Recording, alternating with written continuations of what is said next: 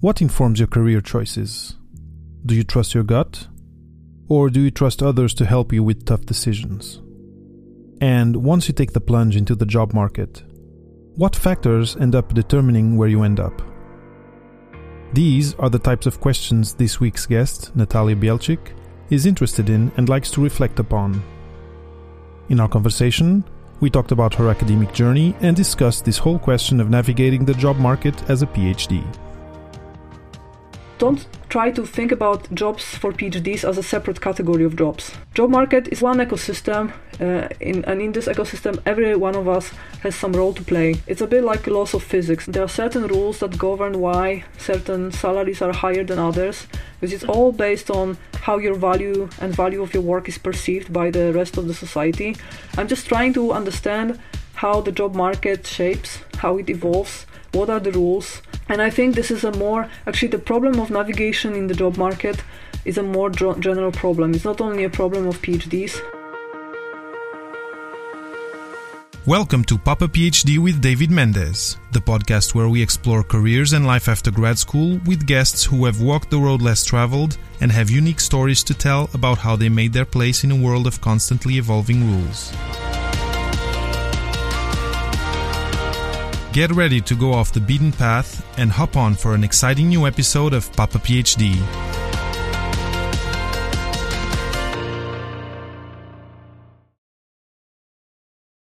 Welcome to this week's episode of Papa PhD. This week, I'm really happy to have with me Natalia Bielczyk. Natalia is an entrepreneur, researcher, author, and philanthropist. She graduated from the College of Interfaculty Individual Studies in Mathematics and Natural Sciences at the University of Warsaw, Poland, with a triple MS title in Physics, Mathematics, and Psychology. Thereafter, she obtained a PhD in computational neuroscience at the Donders Institute for Brain, Cognition and Behavior in Nijmegen, the Netherlands. In 2018, she launched a public foundation, Stichting Solaris Onderzoek en Ontwikkeling, aiming to help early career researchers find new careers in industry. She also owns Welcome Solutions, a company developing new tools and practices to help professionals in navigating on the job market and finding or creating their dream jobs. Natalia recently authored a book entitled What is Out There for Me? The Landscape of Post PhD Career Tracks, and she hosts Career Talks, an interview show with scientists on the Welcome Solutions YouTube channel. Welcome to Papa PhD, Natalia. Thank you so much for invitation. Thank you so much, David. Uh, great to great to meet you again. Yeah, and I'm really really happy to have you here. Uh, and uh, but before going on with the interview and starting to to uh, let you share your story, I just want to tell you who are listening that Natalia has generously offered to give away five copies of her book to five of you out there. So uh, we will share a link later in the interview where you can enter your name for the draw. Uh, so stay with us and pay attention. So um, yeah, Natalia, thanks so much, and thanks so much for for uh, uh, for offering five of your books to the Papa PhD listeners. It's really appreciated. It's the first time I'm doing a giveaway, so it's exciting for me too.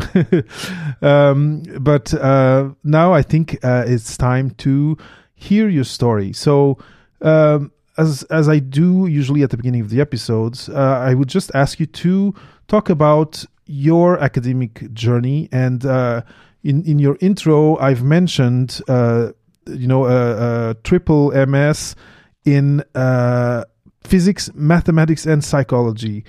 Can you talk about that and maybe also what led to that? Um, yes, uh, again, uh, thank you so much for, for your invitation. I, I have to, to admit that I'm a little bit nervous, like more than usual, because I usually I'm on the other side of the microphone, let's uh, so to speak, you know. Uh, so today, uh, so I usually uh, talk with interesting people about their careers, and if I talk as a speaker, I usually speak about the problems, not necessarily about my own career. So I'm a bit intimidated today, I have to say, but I'll do my best. And uh, first of all, I would like to give a little disclaimer. So, um, actually, technically, uh, this giveaway is not a draw because there is no free mm-hmm. lunch. So, uh, if you want a book, you have to win it. So, um, it's actually a competition and uh, it's a it's a test. And uh, I prepared 12 questions, and uh, for every question, there is like one best answer. and the the rule is that yeah, I will uh, I will send uh, all the participants uh, the answers after the test. So if you take take part in the in the competition, then you will definitely learn something. And if you have one of the top top five scores, then you also win a book. So good luck. That that's great. That's even better. I think it's it's even cooler to have a competition. And about my story, yes, actually, indeed, I did three different masters, and I have to say that when I'm asked why I actually completed three masters, I have no idea why. so it's a, uh, it was a bit, it was not a typical uh, study track because um, uh, at the University of Warsaw, uh, where my alma mater, uh, we had this one uh, very non-typical um, study track called interfaculty studies in mathematics and natural sciences, and okay, and st- students of this college uh, they had uh, this ability to uh, pick any any courses from 17 different majors in in natural sciences. So like from the very first day of my studies i could i had so many different options every door was open and i could take any course i wanted and then in the end um, for every diploma that was offered like there was a list of requirements so if you had mm-hmm. all the courses that were necessary for complete that diploma you could actually get on the master track and uh, write a master thesis and then defend it so okay uh, it was really uh, it's not common that people actually do three different uh, master titles most of the students still ended up with one some mm-hmm. of them with two, and three is quite uncommon. But um, but it was, I think, a little bit easier than it would be if I was studying like in parallel. So uh, that was just a very very unusual environment, and I was quite blessed that I could do study in this in this way.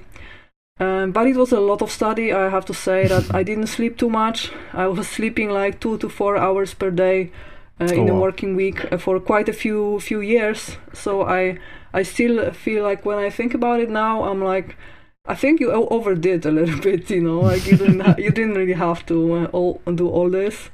Um, but I really, I mean, I felt this was a lifetime uh, opportunity to um, to, and I wanted to make best out of it. So once mm-hmm. I was mm-hmm. accepted for the college, I really wanted to uh, to uh, to to uh, to do my best and to study to the best of my abilities and this is how how it ended um, and i'm quite actually i'm quite proud of myself i have to say because at some point around fourth or fifth year i had a crisis and i was like why am i doing all this like all my master projects were kind of started but i i was still it was still a long time before i was able to finish any of them and i had this period when I was like, I'm not, I don't know if I will able to finish this, um, and mm-hmm. uh, I had this, I had this crisis. So I, I'm, I'm very uh, happy that I was able to get over it and finish and finish everything I was planning to.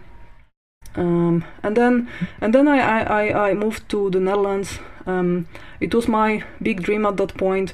I really uh, saw myself as a, a brain researcher, like um, um, making uh, computational models of the human brain, mm-hmm. and I mm-hmm. wanted to study how it functions, how these little neural cells can produce cognition and um, perception and, and dreams and everything that we experience and that was just such a metaphysical problem and I, I felt I've also felt very well prepared for this because I had my technical education and I was mm-hmm. um, uh, I, I, was a graduate from mathematics. I could program. Uh, I was uh, I was also graduate from physics, and I had uh, a little bit of knowledge about neurobiology from this psychology major, and and I really felt uh, this is for me. I like the topic.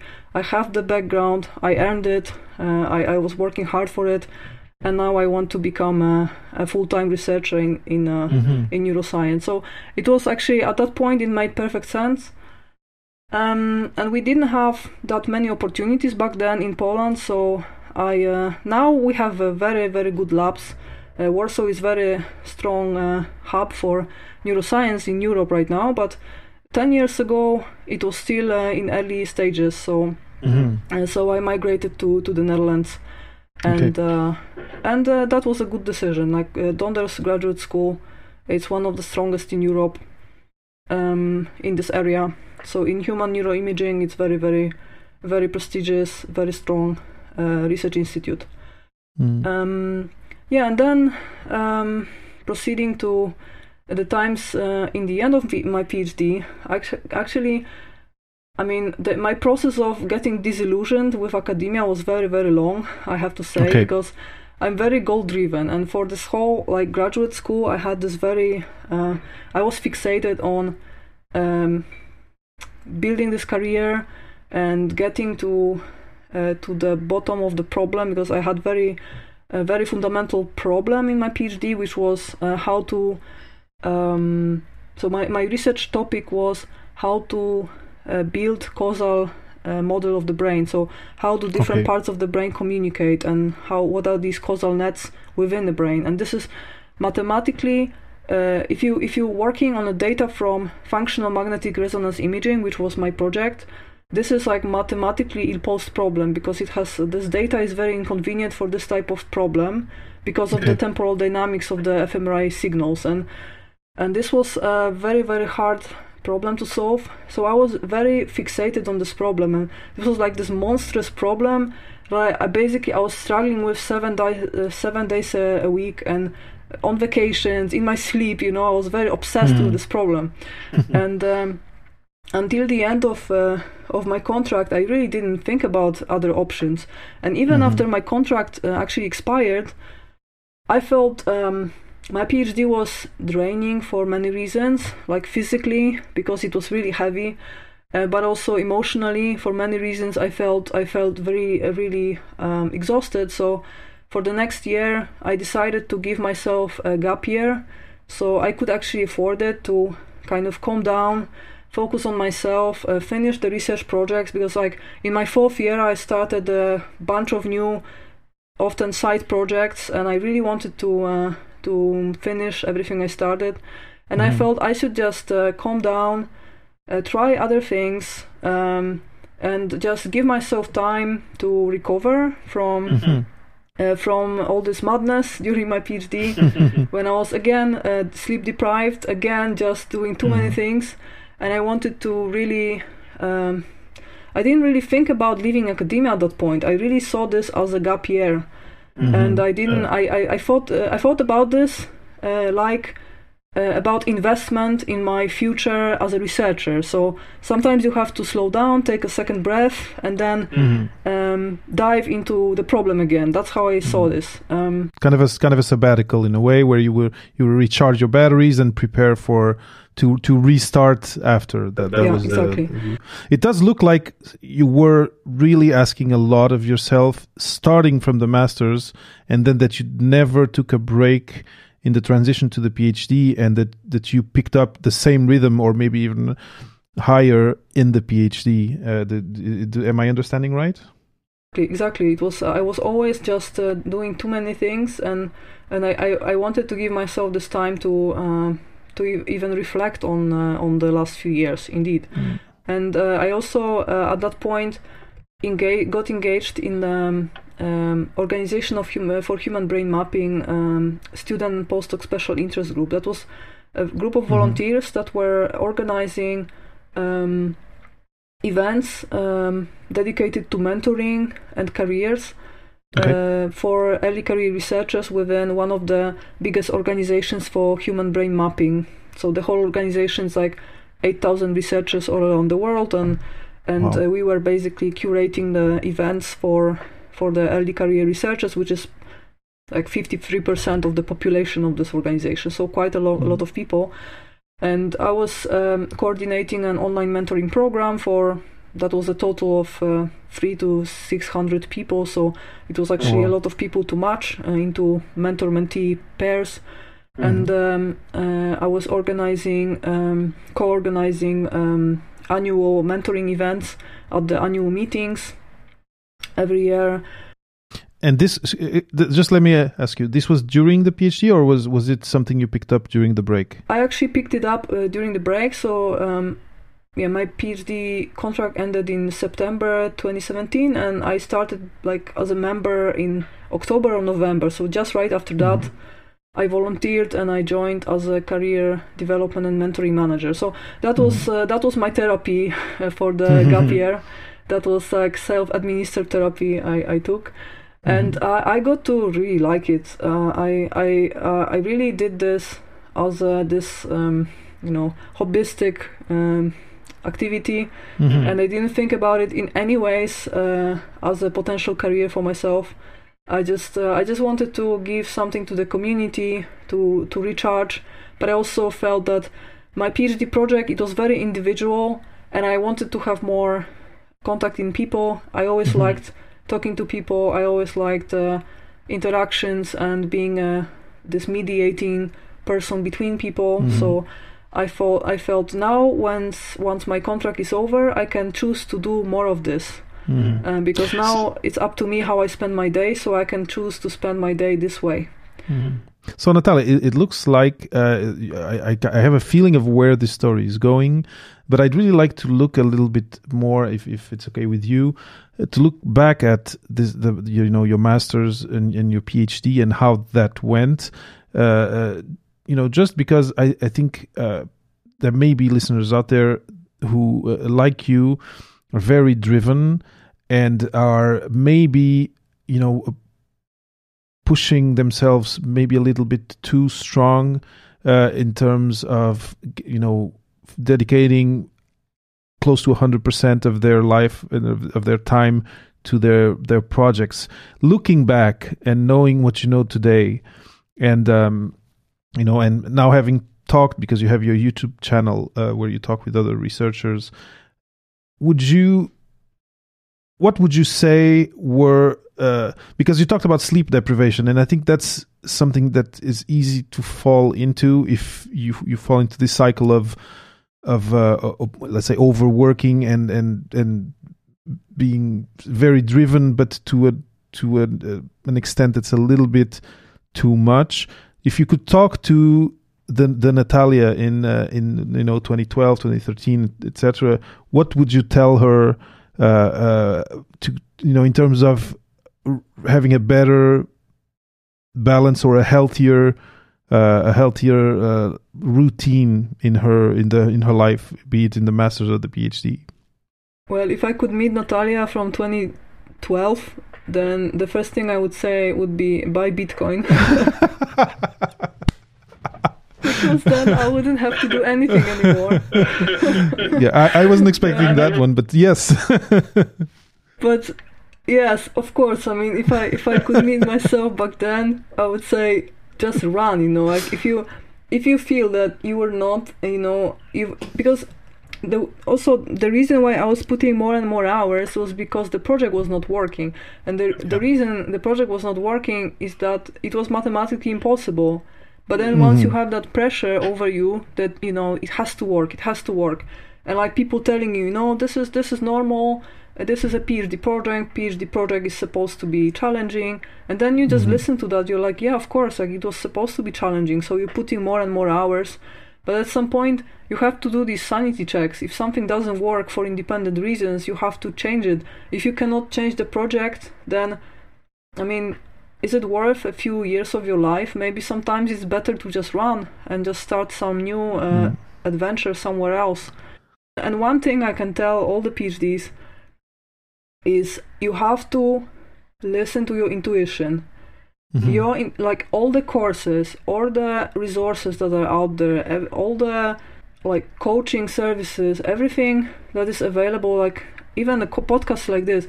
This is an option you should use if you don't know what your intuition is telling you. 1st Mhm. your intuition is always first, and only after and and and don't listen to your family and friends and everyone around you including your boss uh, all that much as much as you listen to your own intuition because if Mhm. it tells you that something is clearly wrong then it's wrong and and and, and actually the things i regret the most uh, from this uh, point like from my current point of view is these Mhm. situations uh, situations when my intuition was clearly telling me something and everyone around me told me out of this and i Mhm. I, I don't really re- recall any situation when my intuition was actually wrong and I, I this is something I, I regret the most Because Mhm. actually workload, I think you know it's also the way you're raised. Actually, I'm raised in Polish culture, and it's a culture of work. This is how Mhm, I was mhm. raised, and it's also I was always working hard. Like even as a as a kid, you know, if you're a kid in Polish schools, as a as a eight, nine, ten year old kid, you already have so much homework that you come home at 4 a.m. 4 p.m. from school, and you have so much homework, then you sit uh, until 9 or 10 p.m. every day as like eight year old kid, and you do your homeworks because from every class there is homework. Mhm. So um, and then there are tests. So over the weekends you prepare for the tests. So even as a little kid, you already are in this culture where everything, basically, you know, that there's so much pressure to work hard, and Mhm, and mhm. like for me this is normal. So you know, I cannot really say that I regret how much I worked. I would say that I was not working on the right right things. I was not working Mhm. on the right problems, and this is my regret. I, I I really find uh, I really love that you say that first uh, because I myself come from Portugal and it's already a very different culture from from where I, I am today.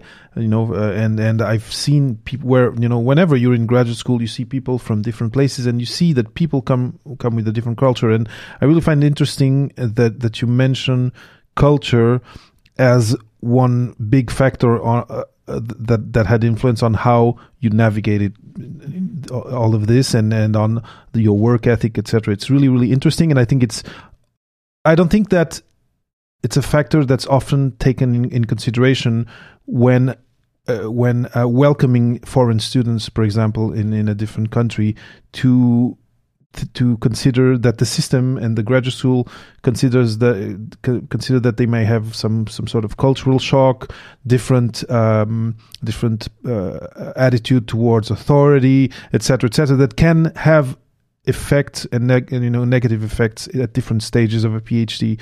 Um, but in your case, it has to do with the work ethic, and I think it's really interesting. The thing you also you, also mentioned uh, the notion of um, a, a sanity check, which I I I, th- I think was really really interesting.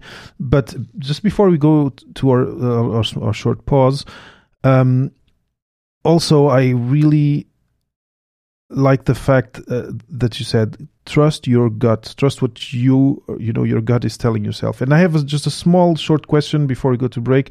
Did you have you know because of course often and again depending on where you're from this is going to be different you know typically in portugal southern europe family will tr- will potentially and i it appears that maybe it may be the same for you have a lot of things to say about oh what you should do or you should oh you should go to medicine or you should you know and and the fact that there's there's this uh, potential pressure coming from peers, coming from family, makes me ask want to ask you this thing: Did you have someone else around you that you could actually have these conversations with to kind of uh, kind of motivate you to to listen to yourself, or did you really feel kind of alone in this experience?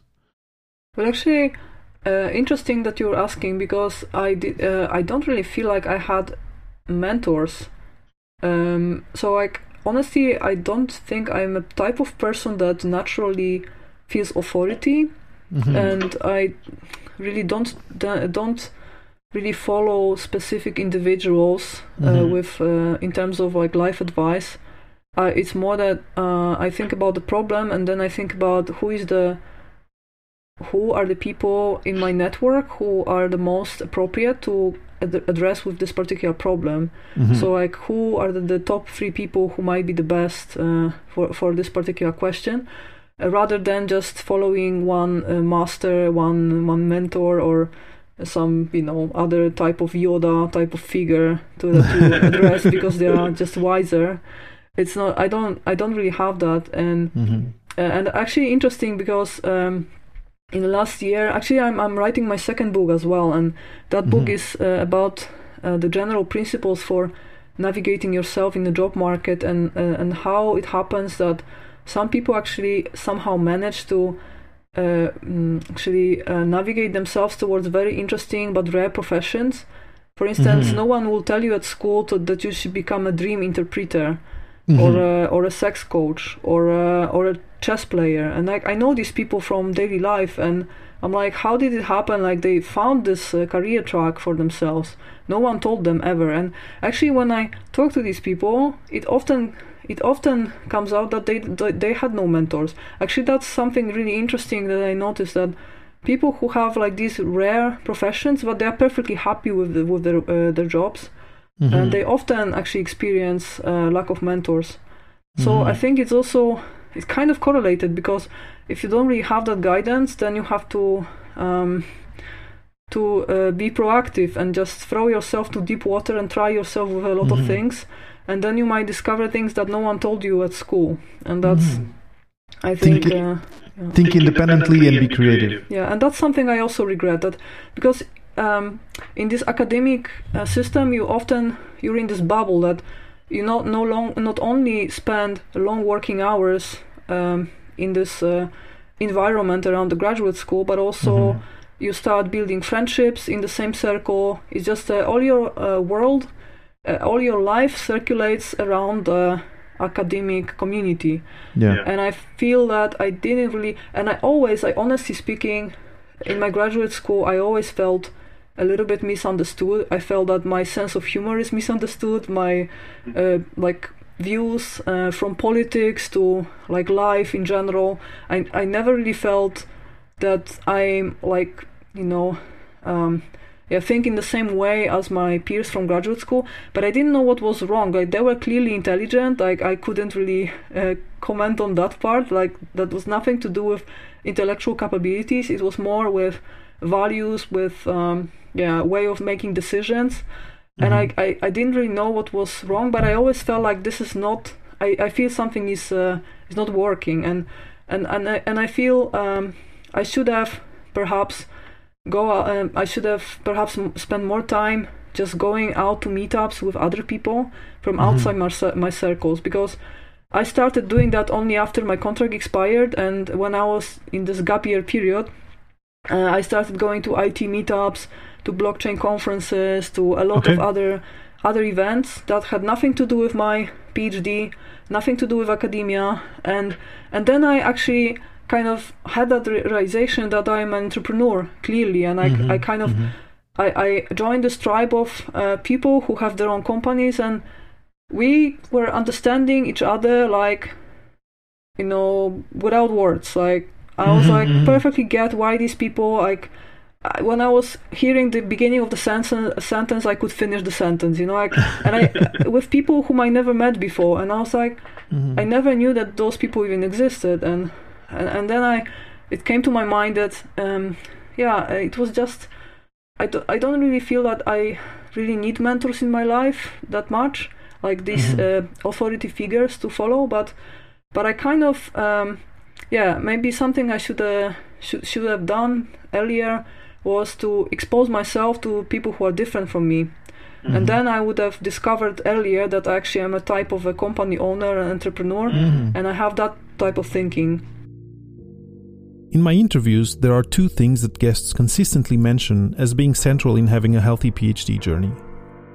One of them is making an effort to explore and make connections in other departments, to widen your horizons in terms of what you reflect about, but also of who you meet and who you collaborate with. The second is finding a community, a tribe outside the lab, where you build relationships with like minded people and that allows you to socialize, to cultivate your extracurricular interests, and to stay healthy physically and mentally. This community can form around a sport, around a hobby, or around any interest you may have. In Natalia's case, it was entrepreneurship. I then went on to ask Natalia how that gap year transformed her and informed the next steps in her journey. And remember, the instructions for the giveaway of five copies of her book, What is Out There for Me The Landscape of Post PhD Career Tracks, are coming up, so make sure to stick with us until the end. Yeah, that's a very interesting question because, you know, um, what the neuroscience is about is basically investigating human brain, and we are very good with actually testing the brain in laboratory conditions when we can put mm-hmm. a stimulus on the screen and then ask a participant to respond to the stimulus and we know what the human brain is doing on in the scope of seconds to minutes to maybe hours, Mhm. but very little is known about what the human brain is doing over the period of months or years. And Mhm. you know, you experience this everyday little situations and and uh, you meet new people you have sometimes you have these like random thoughts when just sitting on the train and you just ignore them and then just you wake up every day like feeling like you're the same person as the day before but in fact then one day later one one year later you kind of you one day you wake up and you're like hey i'm i'm not the same person as a year ago. And somehow like your brain is your brain is just baking something all the Mhm. time somewhere in the back end and you don't even know what this is. But then at some point you just uh, wake up and discover that hey i'm not the same person anymore. And i think um, you know when i was finishing my phd contract i definitely i 100% identified myself as a researcher and i think even after a year i still identified myself as a researcher even Mhm. though at that point i already i was already writing a um, the documents to set my foundation, and I did in uh, November 2018, so a year after my PhD. And the foundation in the actually in the Dutch uh, um, system, foundation is a type of a company already. So you have to Okay. learn about the taxes, about the uh, accountancy, and so it was kind of the, my first uh, company in some ways. It's just a Mhm. non-profit type of company, um, but I had to learn how to manage it. Um, uh, but then, but, uh, but I still uh, consider myself a researcher, and even even when I was uh, setting a company in July 2019, so it was over a year ago, I feel I feel I still felt more like a researcher than as an entrepreneur. Okay. Um, although at that point I think I already had serious doubts if I ever will be a full-time researcher again. Now, Mhm. but now I can definitely say that I can identify myself as an entrepreneur and uh, an author, and I, I will never be um, full-time researcher again. Mhm. And I, I'll definitely do research in some ways, and even you know, field research is also type of research, and psychometrics is also type of research. It's just a very different type of research from what I was doing in my in my PhD. It's much less. It's like more. Um, more heuristics, like more noisy information, because human factor is Okay. always noisy. So, uh, and even if you want to um, come up with some quantitative measures to predict, for instance, predict what career path is best for you, it's always going to be burdened with a lot of uncertainty. It's it's just a proxy, and it's you know Mhm. it's not a rocket science. You can't come up with algorithms. You can only No. come up with some approximate measures, but um, but but it's still some some form of research. So to some extent, though, I will always have this element of a researcher in my Mhm. in in me, but at this stage I'm perceiving I perceive myself as entrepreneur. But I, I cannot Mhm. really tell you when was this precise moment. It was a very long process and uh, and I yeah there was no like just one moment when I took a decision. This is it. Now I am a company owner, not a researcher anymore. Okay. So now uh, I think what I really like to to talk about, uh, just you know, in this more um, the last let's say five or you know five or ten minutes of interview would be what what you're doing today and how you know how are how you are developing this aspect that you just mentioned of being an entrepreneur, having come from the scientific uh, domain, having come from from the bench, from from research, uh, and also I'd really love to hear about your your uh, uh, I can say recent experience starting a YouTube channel uh, to do with uh, this interface between uh, you being an entrepreneur but still having connections to research. Can you talk a little bit about that? Uh, Thank you for for this question. I um yeah actually uh actually it's hard to uh, describe in one sentence what I'm doing, and I think the the Hmm. best way to to uh, to address this question will be I'm approaching a problem of PhDs in the job market because I think it's one of these professions where you do 20 different things that aim at solving the same problem, and it's like everything from um, talking to people and then recording uh, movies, putting them out there for for anyone to to enjoy on YouTube through writing books, through um, coaching, through developing courses, through de- through through developing new uh, tools such as aptitude tests, which I'm working on, and um, and other um, yeah in the in the, in the future also other other instruments how people can actually help themselves in better uh, navigating through the job market and uh, and I'm sure I will come up with many many more in the future Mhm. because it's really it's a what I, it's actually what I like about doing this is that there are so many different ways uh, so many different avenues you can you can take so depending on what works best you can actually um, in the future do yeah another 20 different things. And uh, we'll see actually. And uh, and at some point I also embrace this um, uh, embrace this um, uncertainty.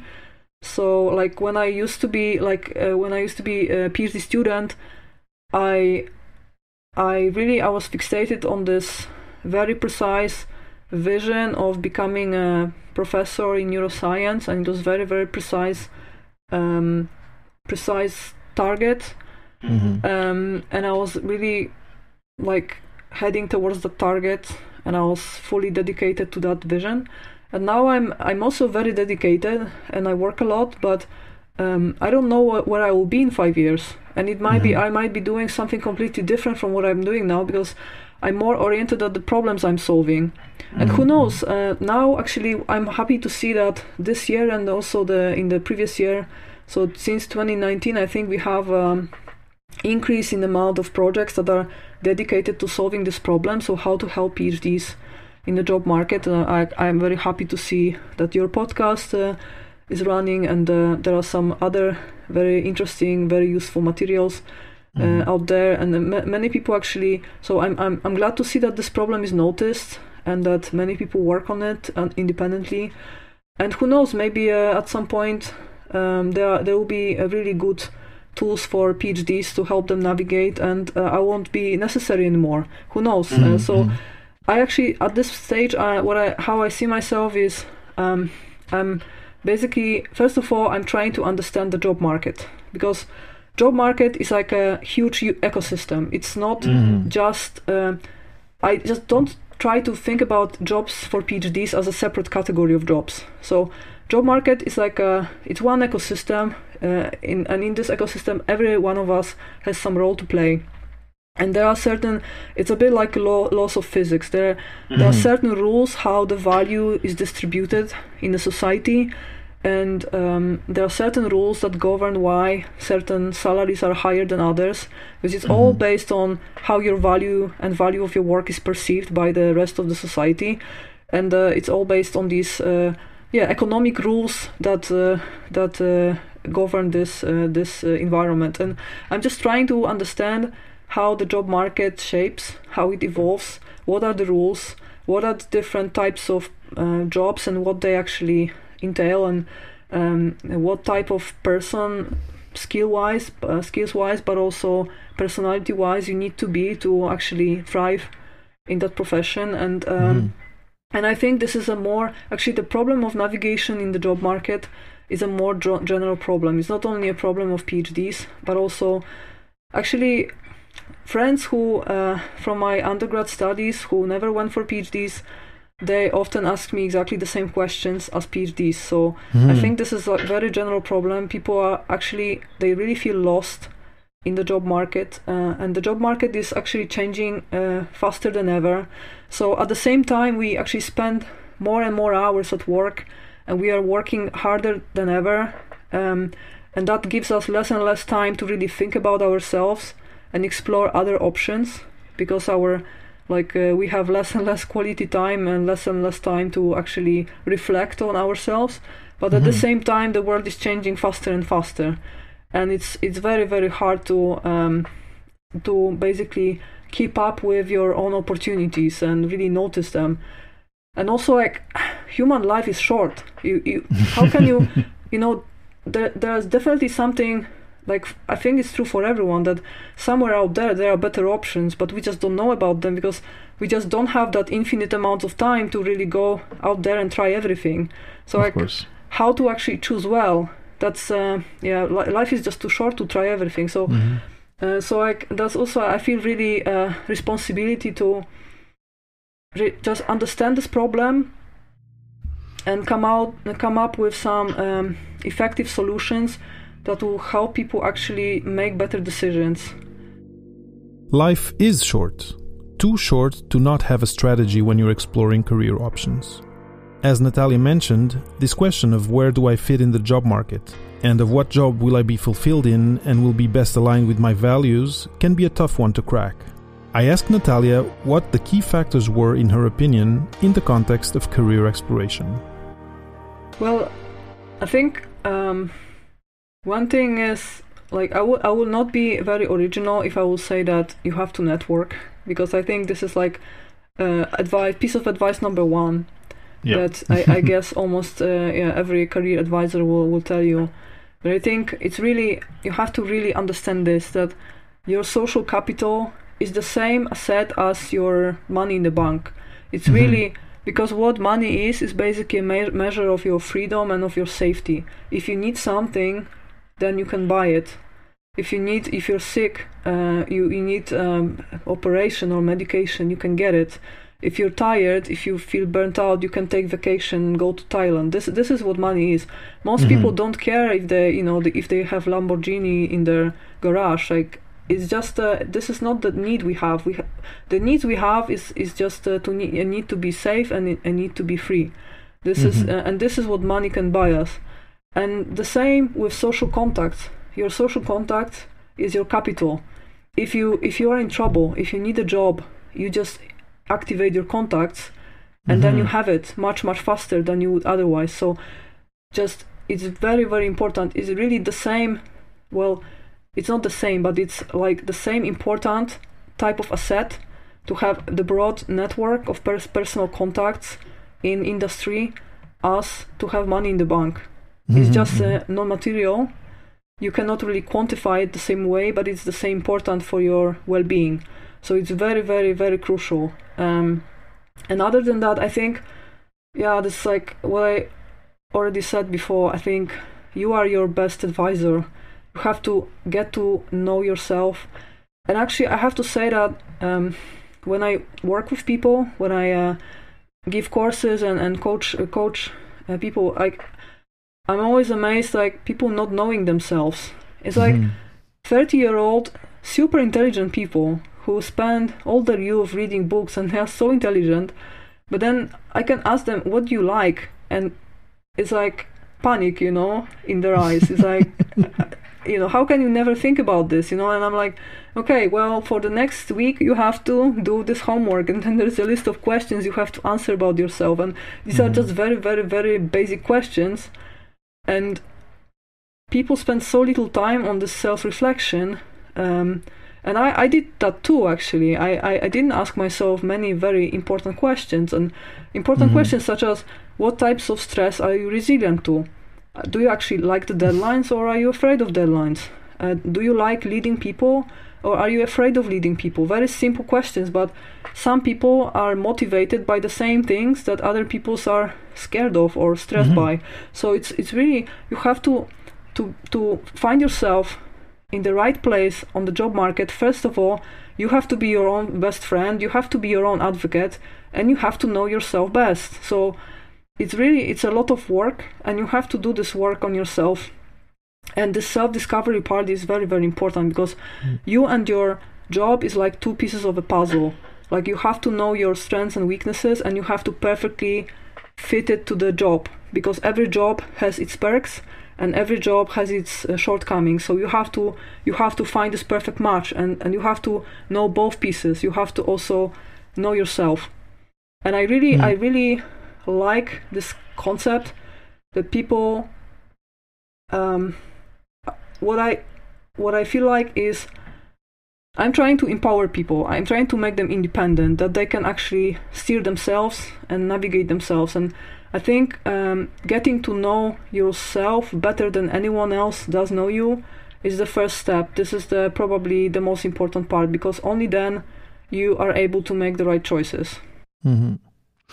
Uh, Natalia, I'm I'm really I've really enjoyed and uh, and uh, we could anyway uh, we could talk longer uh, because you have a lot, uh, a lot to say that that is of value. I, I feel, and uh, anyway, I, I really enjoyed what what you said. I, I have kept silent a lot of the interview because there was you were saying so many things that were on point that were very interesting uh, you know points of view that that I uh, I hadn't thought of some of them uh, so I, I really want to thank you for that because um, it's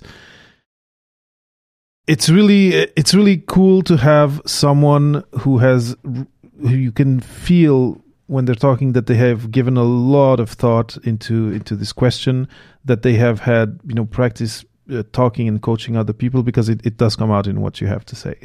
Thank you. I, I hope i didn't it didn't, didn't see, it sounds too preachy actually it's like no, uh, when no, I get no, to this topic. I'm really like I really want to say, you know, um, I could say a lot. I mean, Mhm, it's, mhm. it's just it's also this type of topic. It's it's bigger than life. You know, this is Mhm. something very very important. it's actually also I, I, when I feel sometimes I feel like I'm extremely lazy person because I really have to f- have this feeling that I'm kind of saving the world. You know, this the, the thing I'm doing is so important.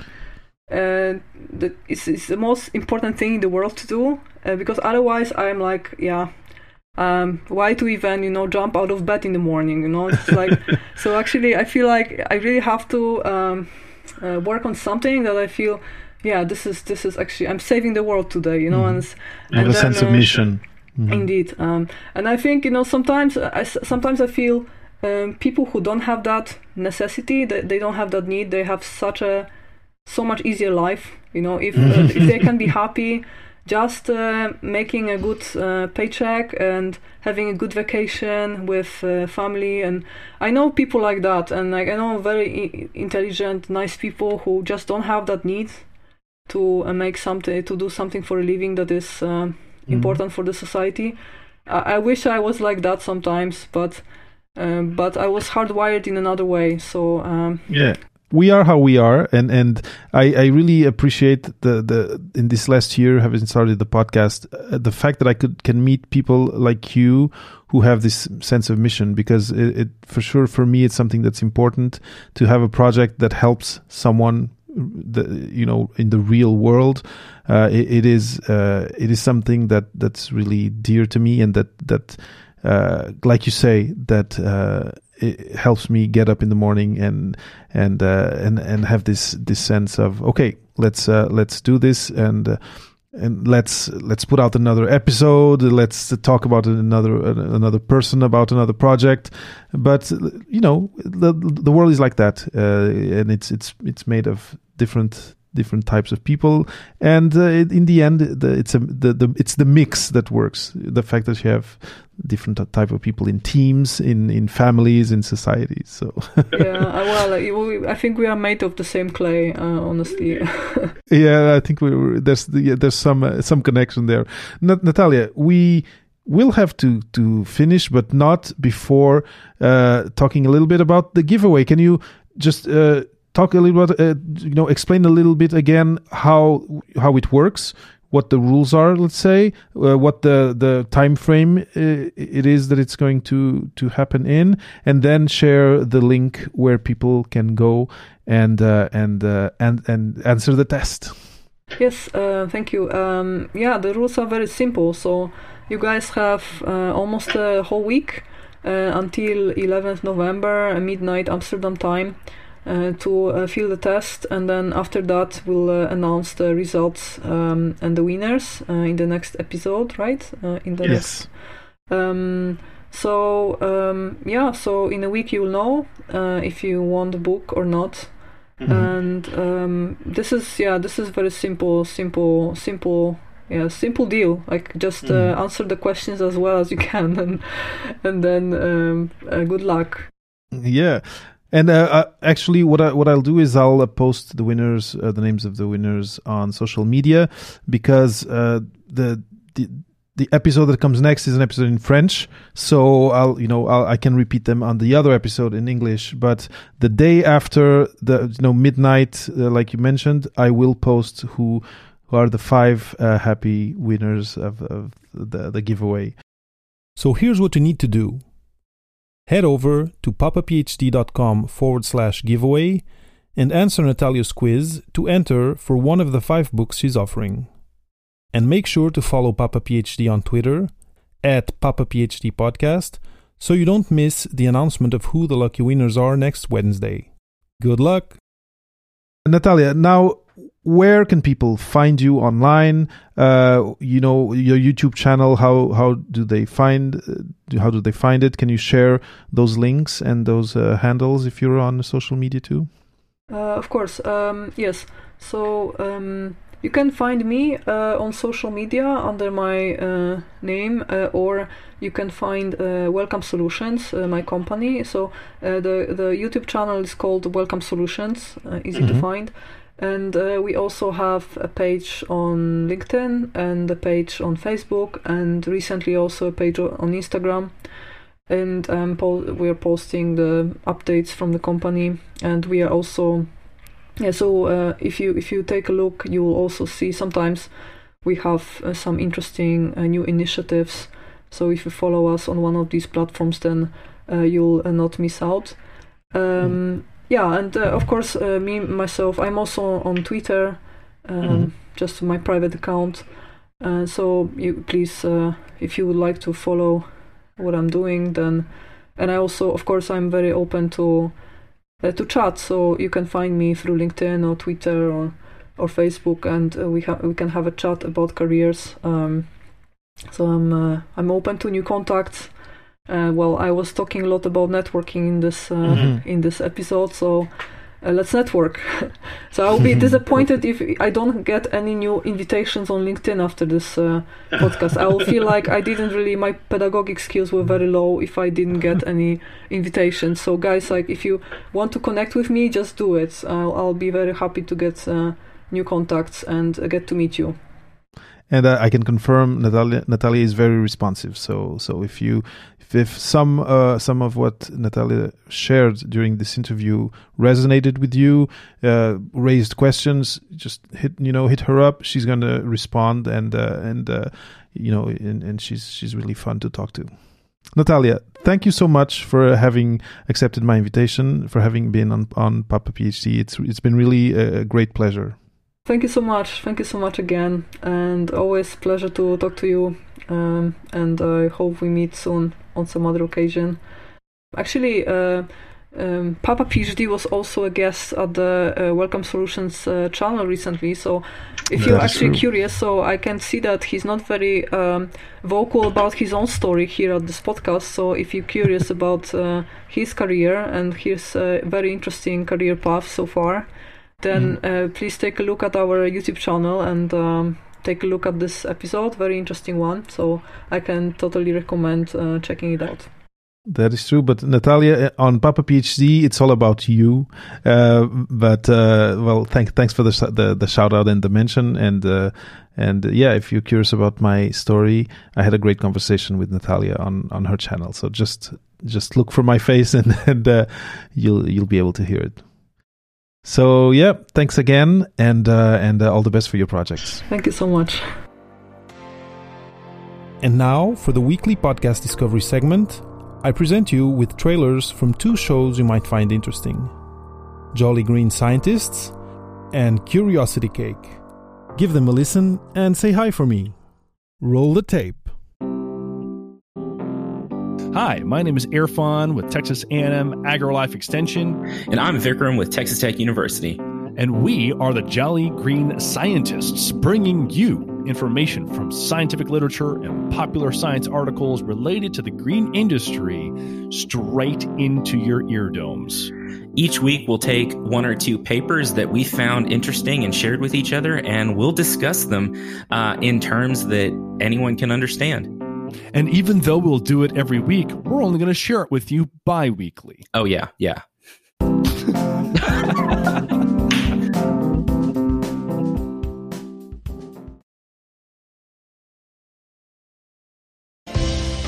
I was always one of those curious kids.